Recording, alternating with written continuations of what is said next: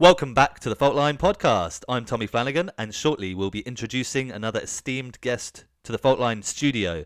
But first, a glance back at some of our headlines from the latest issue of Faultline. We've got Varnish Software beating out Broadpeak for CDN throughput world record. We've got Microsoft joining Greening of Streaming, which was uh, an announcement that took the shine off somewhat uh, another membership announcement from a company called Coherent Logix, which has got some really interesting novel technology. We've got chaos at Kudelski Group. It's terminated the sale of iWedia, shifted off its DV Nord division, and revenues are tanking. We've also got Vodafone dealing a bitter blow to RDK with that sweeping Android TV oath in Europe. We've got codec coverage with VVC's commercialization continuing apace, questioning whether AV1 is slipping up already. Accedo has dipped into the M&A honeypot with an investment in a mixed reality company called iCandy Labs.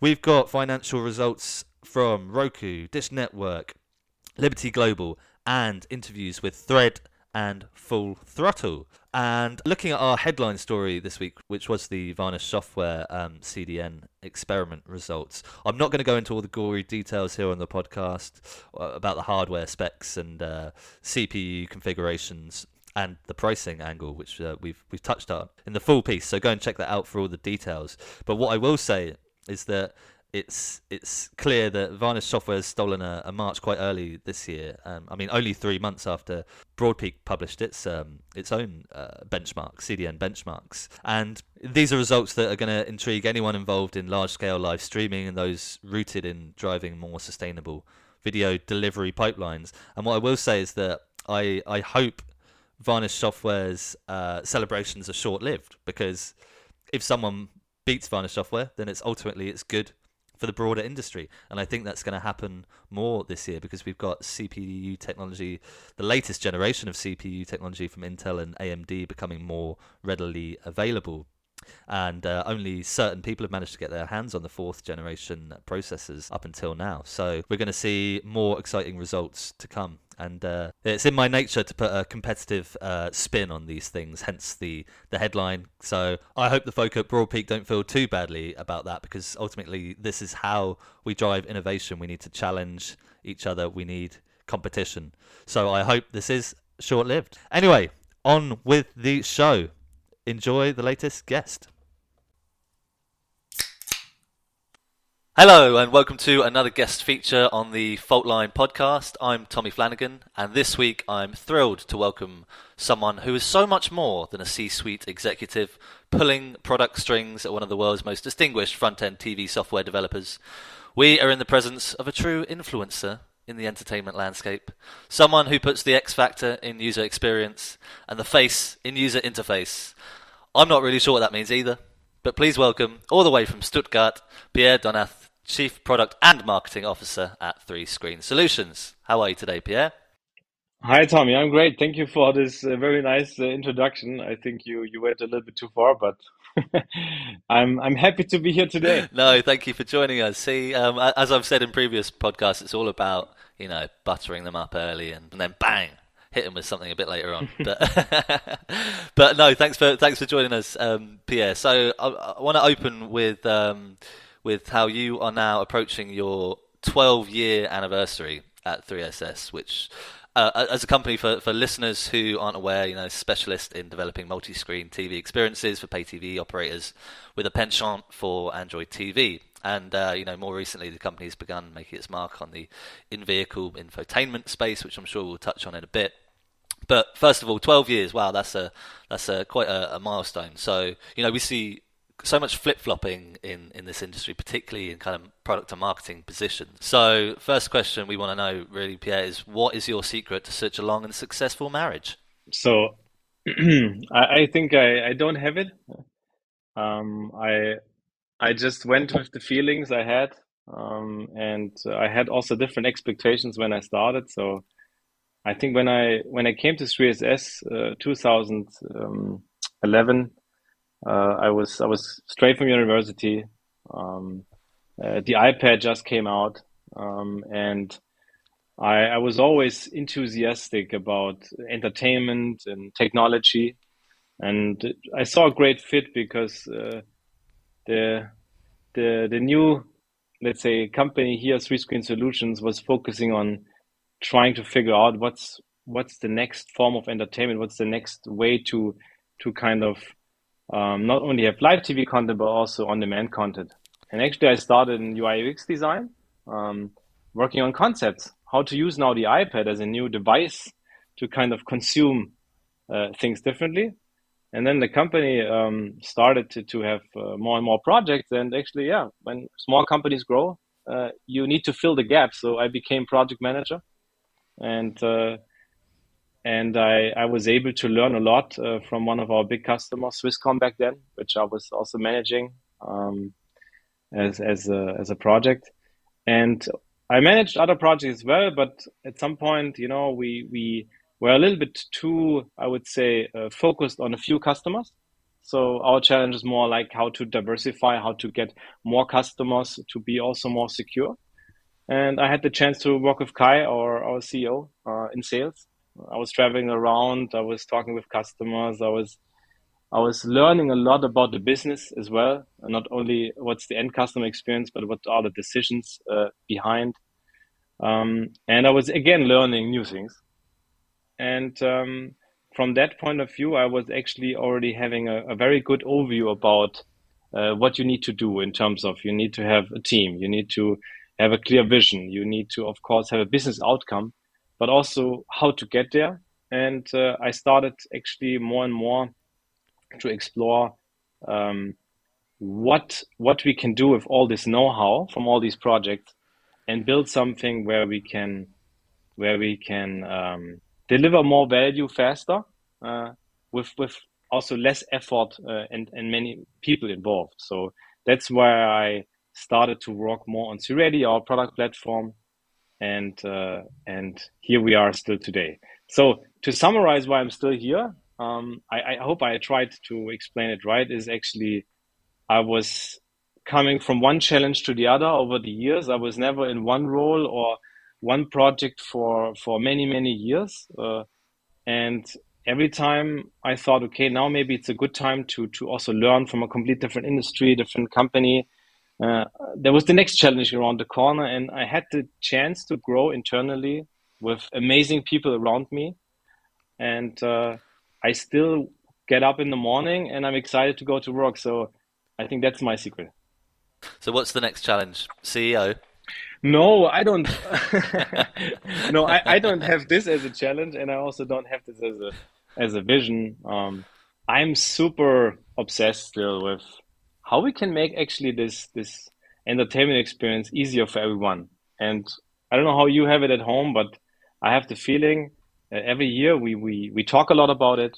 Uh, we work a lot on making it easier, but it's still not easy. It's like if I compare it with um, other things uh, that have improved over the years, I think entertainment is still too complex. Um, and uh, I, I, see it always when you ask people who are not so close to the business. Uh, they they're even more lost than than we are in terms of knowing where the stuff is, uh, on which platform I can watch it, and uh, how should I actually manage now six, seven, eight subscriptions and still have a, I would say a, solid budget or a stable budget for my entertainment. Mm-hmm. Absolutely. So as is uh, tradition with, with having guests on the on the Faultline podcast, I'll kind of I'll track back through our extensive archive of articles to, to find out first when we first wrote about the, the company that our guests are representing, and but also when the individuals mm-hmm. themselves first featured. Now, being a young uh, whippersnapper yourself, Pierre, I, I, didn't have to track back too far in the archive to find the first mention of your name, which came up in May 2020 um, during a, a, webinar with uh, Tele2, which is a, a big Swedish telco, and that was actually that was a really uh, revealing kind of expose about how after some three or four months of grueling workshops, Tele2 rejected RDK in, mm-hmm. in favour of Android TV. And I recall a really important point being made because often you know we focus so much on the on the technology and the product strategy in our writing personally that you know people behind it are often an afterthought and um, that I think that reflects uh, 3, 3SS quite well. And the Tele2 executive said at the time that this this decision to roll out an Android TV operator tier platform with with 3SS was partly made because of a lack of people um, proficient in RDK development in Europe, Well, there's just this abundance of talent in the Android TV mm-hmm. space. So, so a couple of questions here. Firstly, are you still working with Tele2? Because if not, this could be quite an awkward reference. And and and is this still a kind of a trend that you're seeing two years on? Um, in, in this sort of gulf of in talent? Um, so yes, uh, Tele2 is still our customer. Oh, thank God for and, that. Uh, we recently launched uh, also a, a, new project with them. So after the big launch with the hybrid set-top box, um, we now launched uh, a new OTT stick, so they can even let's say lower their customer acquisition cost, uh, having an easier, even easier way to also um, you know enable their customers to plug in uh, their solution into any device in their home. So we are still working together. So nothing is awkward here. And I think Tele2 was a yeah big milestone for us uh, on the journey.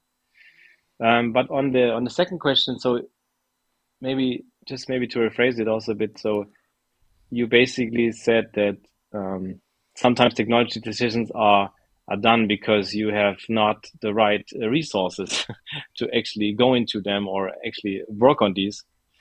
Um, I I think it's a when I look at Tele2, they had a very strategic view on how much they con how much control they actually get through RDK versus Android TV, and how much scalability they get by um, participating on uh, in on, on roadmaps inside another ecosystem. And I think this was still the main decision driver.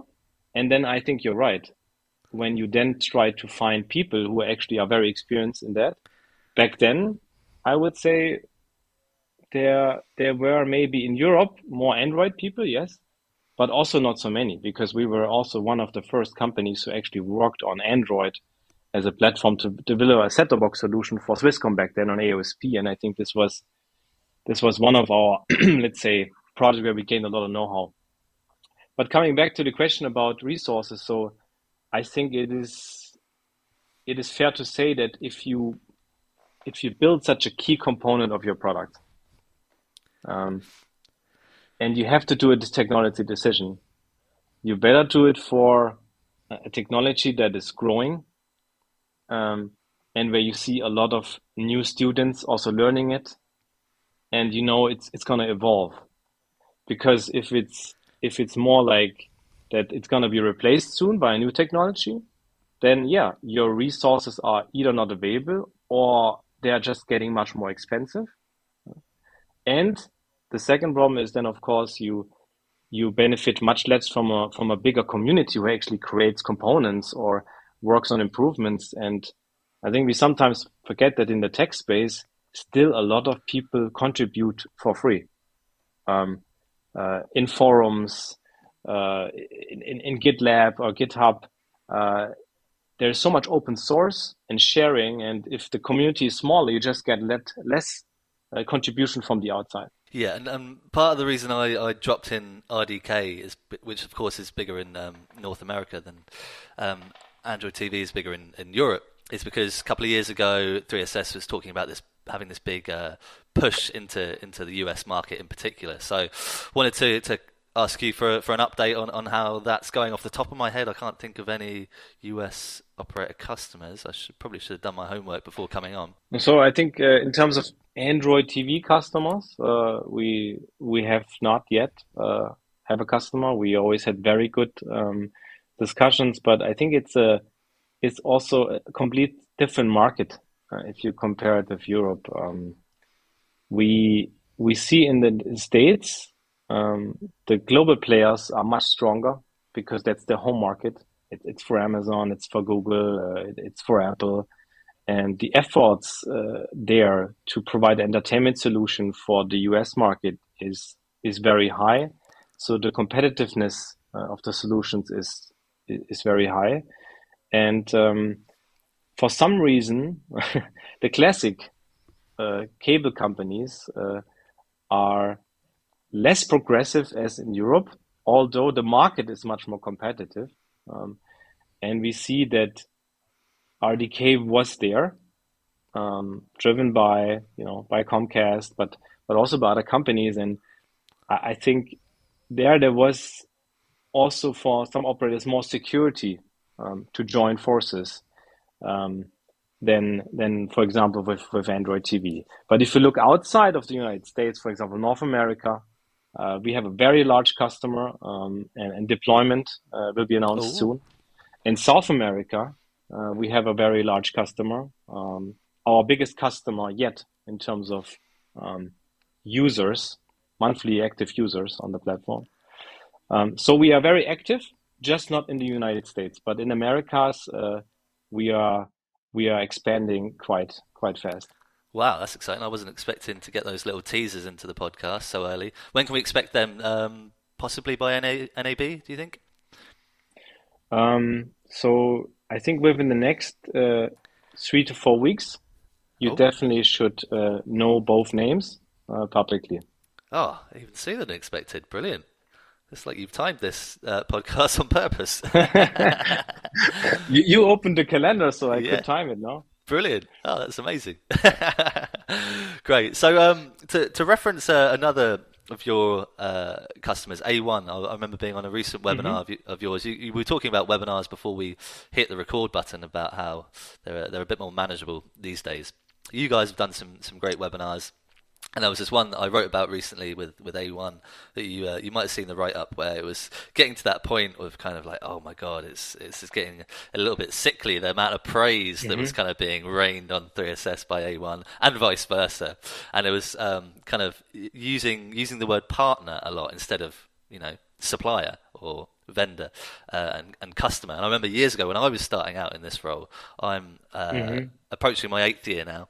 Um, it was one of uh, one of the rules, the house rules of writing, that it wasn't partnership. There's no such thing as a partnership. It was it's a customer supplier relationship. And if I if I wrote about it as a partnership, then then I'd be in trouble with my um, my editor at the time. but that's something that I've kind of I've still carried on now as as the editor myself. But um, that's something that's kind of the, the kind of the 3SS mantra kind of embodies the way that you do business with operators as you kind of see it as partnerships rather than a straight up customer supplier relationship even though I won't write about it as such but that's kind of been uh, key to your strategy yeah I would not even say it's a strategy. I think it's it's in our DNA uh, to to listen to listen oh, to problems another cliche. No to listen to problems and then to see what we can do together to solve them and I think it's mm-hmm. uh, I don't want to go too far, but um, if you look into classic uh,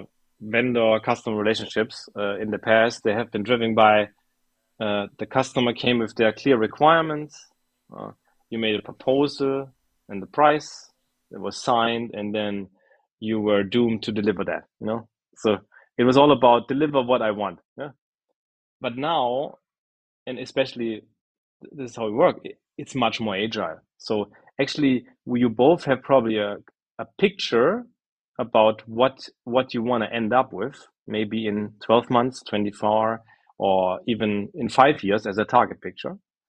But you know on the way you will discover so many new things that will force you to adapt this picture. And if you have a very let's say inflexible relationship and communication then uh, adapting to that new picture um, is not possible. So we as a company have been always trying to work like like you know like an extended team in, inside an organization, no matter if that's Tele2 or Swisscom or Alente or Proximus. You know, we we are part of the teams, uh, so we know about the problems, and then everybody can contribute with ideas and solutions. And I think this is part of our success, and I'm very proud uh, mm, that we managed as a company to keep up that spirit from a company that was yeah when i started i was the third employee to now uh, after 12 years being 300 people that we still have that spirit of the customer intimacy yeah? so it's more about how we enable the customer to have the best solution but still on the other hand uh, build it based on all of our standards which is our platform and this is i would say this is why people call us still partner because we're not run away. If you say uh, there is a problem, we try, hey, okay, what we can do about it, and, and let's be let's be creative. But we both lose if we don't find a solution. That's a little bit also the, the yeah, Absolutely. So um, going back to the timeline uh, now, you know, I, I, mentioned that you personally first appeared in Faultline in May 2020. Of course, we met long before that. Yes. So clearly, it took a, a few years before we found anything of value worth quoting. Cynthia introduced that, us, but now, uh, of course, at some point. yeah, that's right. That's right. But um, but now, of course, you're a regular uh, in in Faultline. So, uh, but 3SS as a company first featured uh, on the pages back in August 2015. Mm-hmm which um, funnily enough that was that was covering an announcement when 3ss became one of the preferred content partners at the time for metrological which mm-hmm. have uh, which of course then got swallowed up by comcast and then those guys stopped talking to anyone but um, i recall i recall being quite skeptical at first around the 2015 2016 timeframe you mm-hmm. know thinking, oh yeah, what's so special about 3SS? Just this bunch of uh, JavaScript developers, you know. then it was, uh, then it was a, year. I remember later, that around, time. Yeah, you remember that conversation? it was um, sort of September 2016. I, I, think I've scribbled down here when you launched the Three Ready framework. Uh, at the time, mm-hmm. it was uh, described as a unified viewer engagement system for IPTV and VOD. This coincided mm-hmm. nicely with the proliferation of Android TV operator tier, you know, and the rest, as they say, is uh, is history. Business has boomed since then. But um, I mean, you, kind of looking ahead, what do you project is, is next for 3SS beyond that? You already mentioned the uh, that the UX is too complicated. Uh, how do you cut through that? You've already mentioned um, targeting uh, North America and South American markets, but what can we expect on the product uh, horizon? Uh, sort of adaptations around the three ready framework, that kind of thing. Mm-hmm. Um, so let's come from the history one more time. So I think we we needed mm-hmm the experience, and that was maybe when I joined also 2012 until 2016, we needed the experience of really uh, delivering highly customized and uh, individual experiences. And I think my best prime example is the Swisscom TV, um, because uh, the people over there, amazing people, uh, they knew exactly what they want to build, and they were not able to build it before uh, by using Microsoft Media Room. Uh, so they were like, coming, okay, now we want to build it. So we learned basically everything that it needs to take to build a highly individual solution and, and just build the best service. And then we try to, you know, take this know-how and also uh, basically apply it in all of other projects. And I think we did quite a good job. But there was this moment, 2015, 2016, when we said, okay, we we have to bundle this that we have a much better starting point, no matter if that's the, the UI UX, so the whole design um, and the definition of all the logic uh, and the user flows, but also a code base that you can use to launch much faster. So this was 2015, 2016, let's say.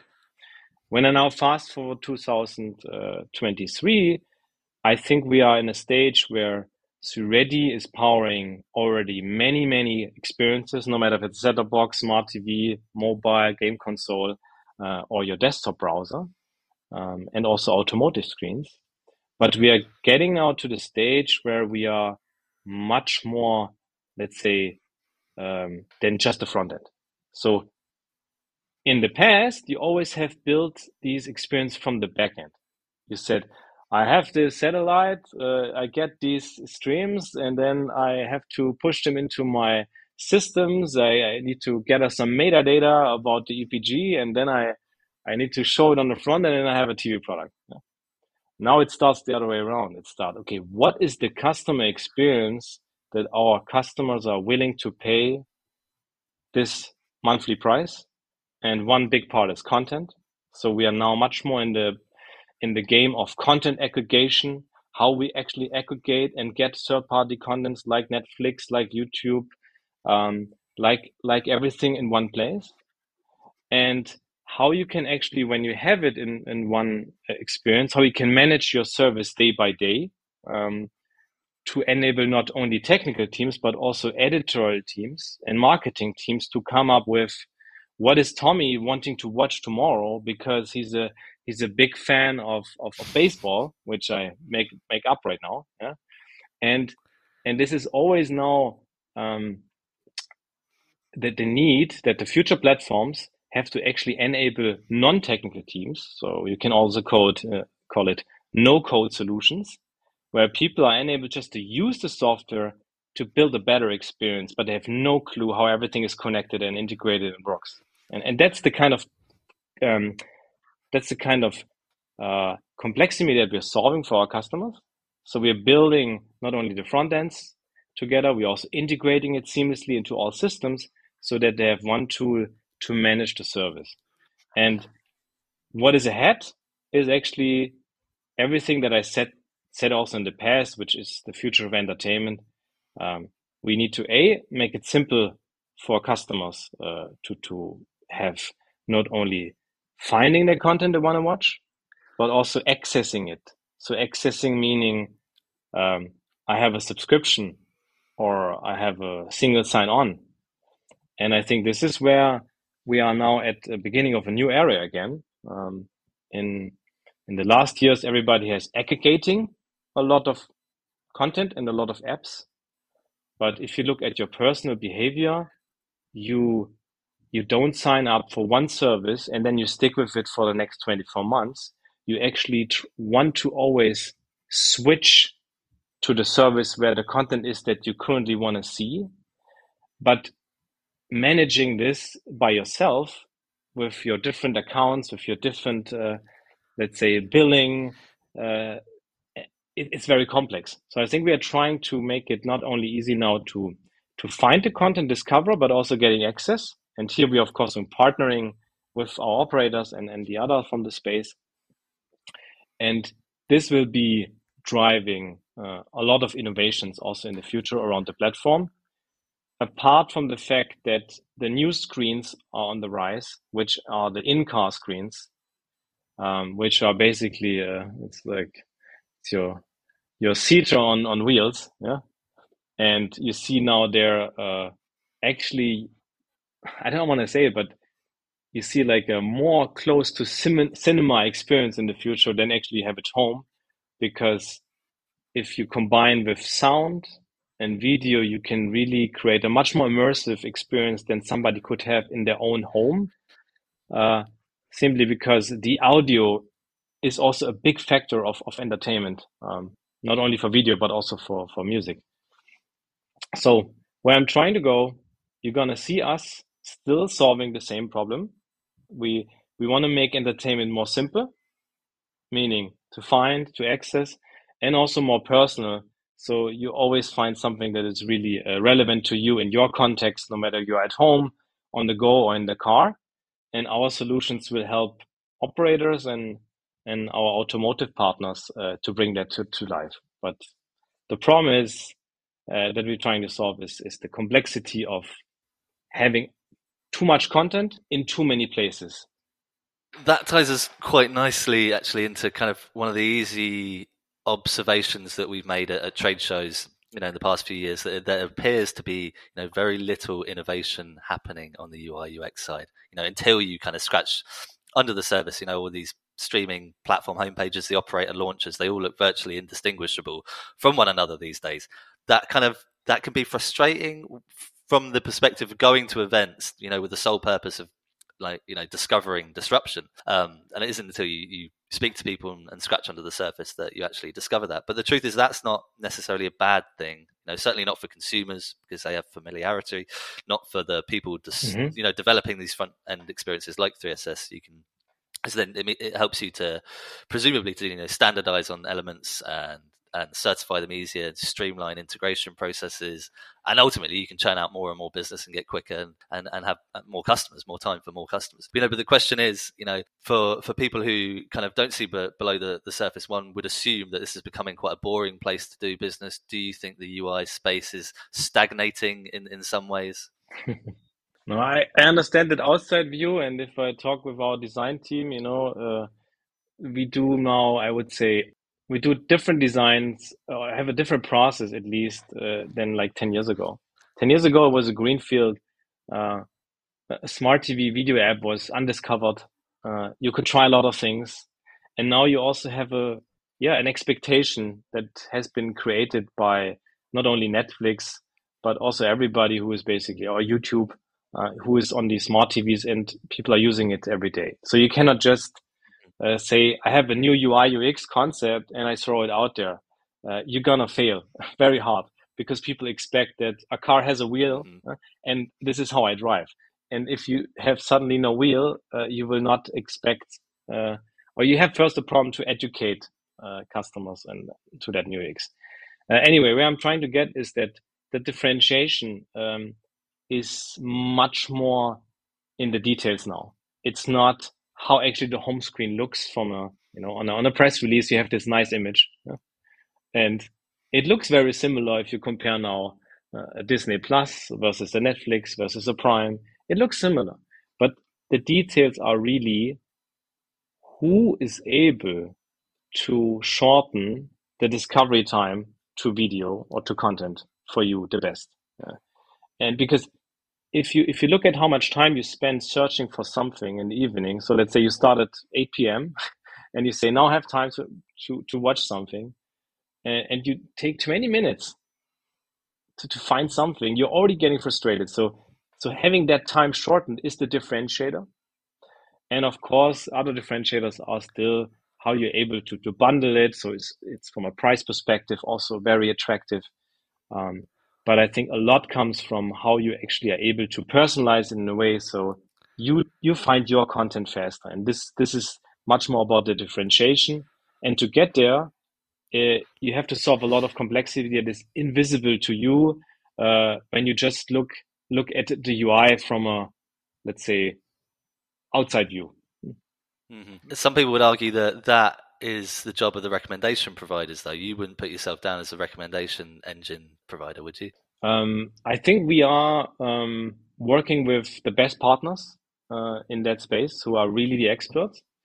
And uh, in our platform, we have the capabilities to seamlessly integrate them. So you, you as a platform, let's say provider, you can get the best from, best from both worlds. So on the one hand, you have areas in the UI that are fully personalized to your behavior, what you have watched before, what you liked, uh, your profile, and those are completely data driven. But there's always this need that there is something the recommendation engine doesn't know, and it's it's something maybe that just happened uh, in the world or locally that is relevant. So you need to have this editorial control to put specific content or even create a new page that wasn't there yesterday just for the next two weeks and make it the topic and gather all the content from different places.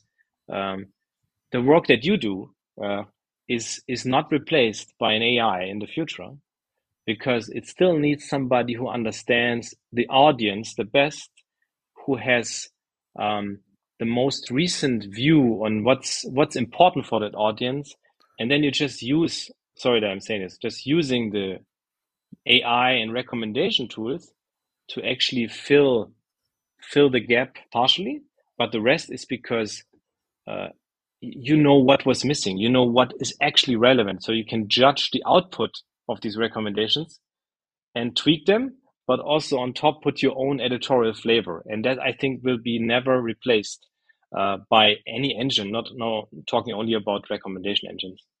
And I think this is why we we partner with the recommendation engines, but our tools are able that you that you have this editorial part through our tools and the recommendation data driven part through the partners and combine it in one UI. Okay. So they do all the work and you get all the praise.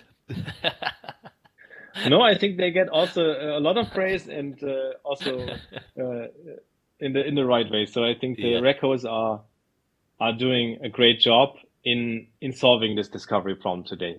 Absolutely.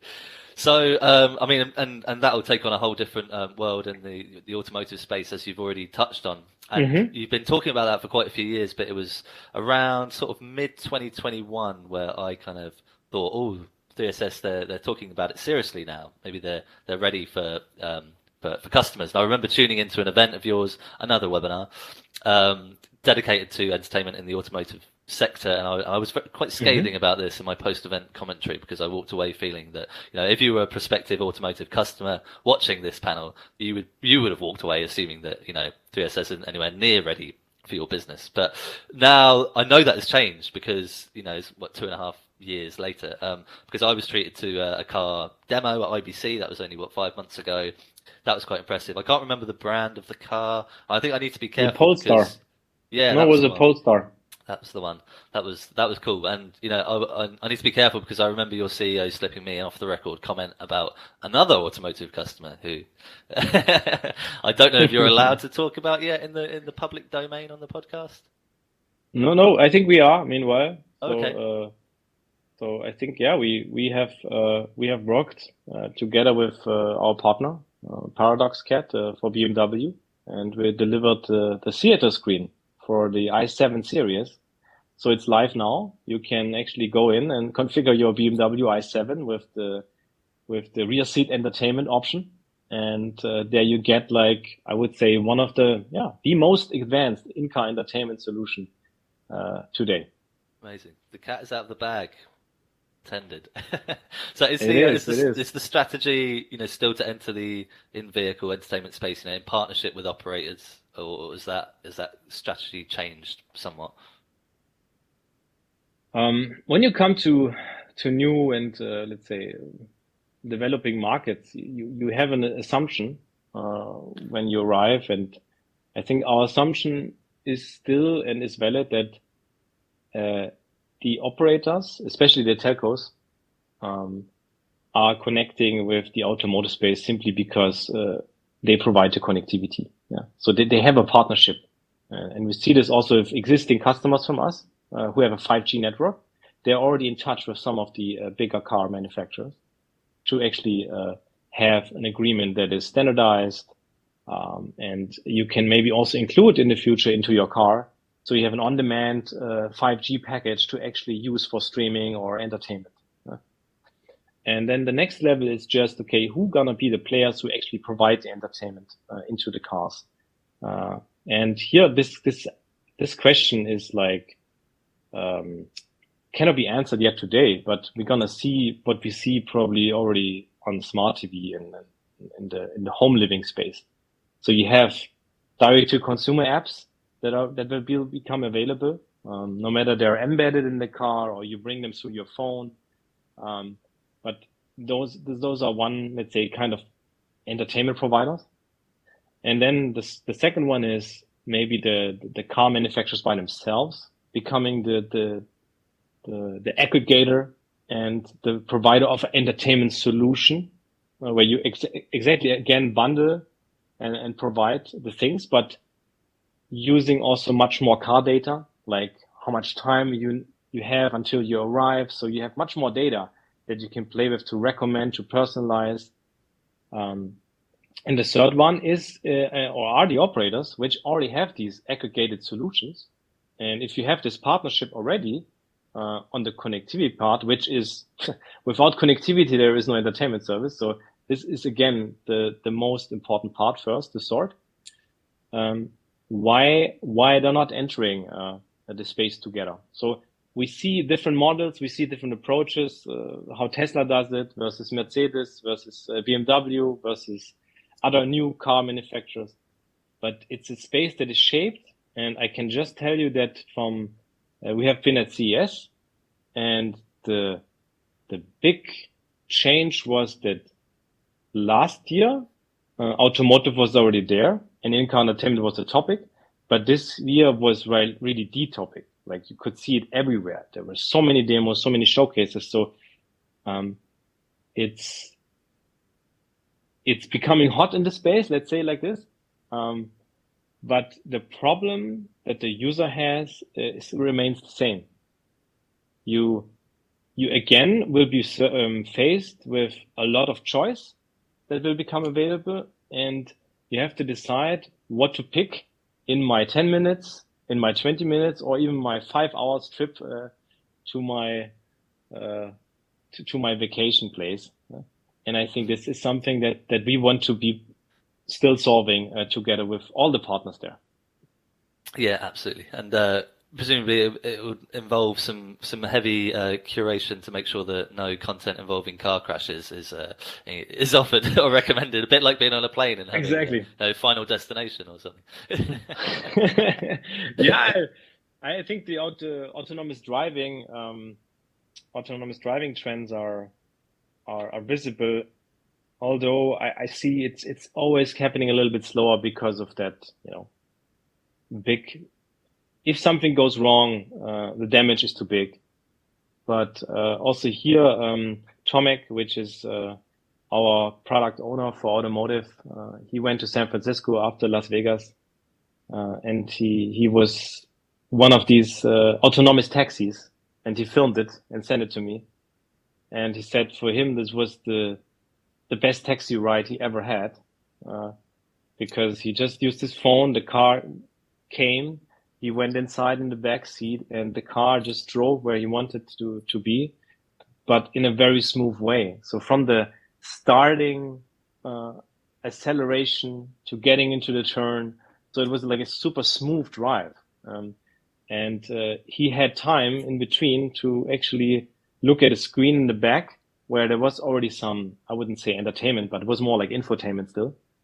Um, and this video showed me clearly that this autonomous driving will change and, and will change the way we, we, yeah, we spend time in the car. And I'm not saying that we're not going to work in the car, but uh, video will be definitely a big part of entertainment, especially when we come to long journey uh, uh yeah. drives.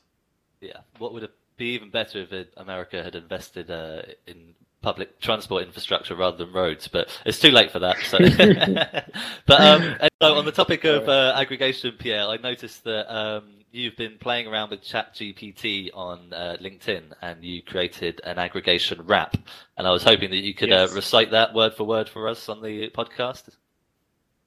I, I have the script still somewhere, but uh, I I would rather say uh, after this podcast, you just uh, link to my post, and then you can experience by yourself. We'll do that. But, uh, we'll do that. But no, I'm seriously. I think on, it's amazing. Topic, yeah, you think it's amazing. Yeah. Do you think, see it having w- real world kind of um, implications in, in your role and for 3SS as a company in the industry?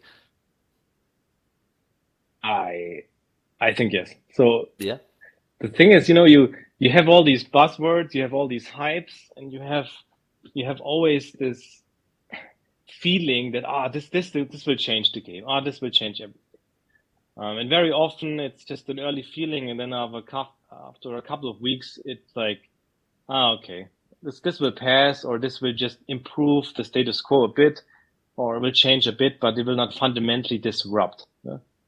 and i think what we see now with all these tools it will be disruptive and i could just I would just advise to everybody to just start using some of the tools in their daily workflow and they will see that they are not a threat, but they, they make you actually, they empower you to focus much more on, uh, on perfection of what you always tr- get and, and, get faster there uh, without having um, a, a lot of, let's say, time in between trying something. So one example is um, you can now make, let's say, you can make a video within a few minutes, and after that you can judge if it's good or bad. And before you had to first think about, okay, is it worth to actually create a video about this topic?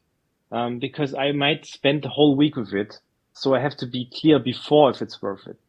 So what, what I'm trying to say is that these tools enable you to to much faster prototype, test your own ideas, get creative.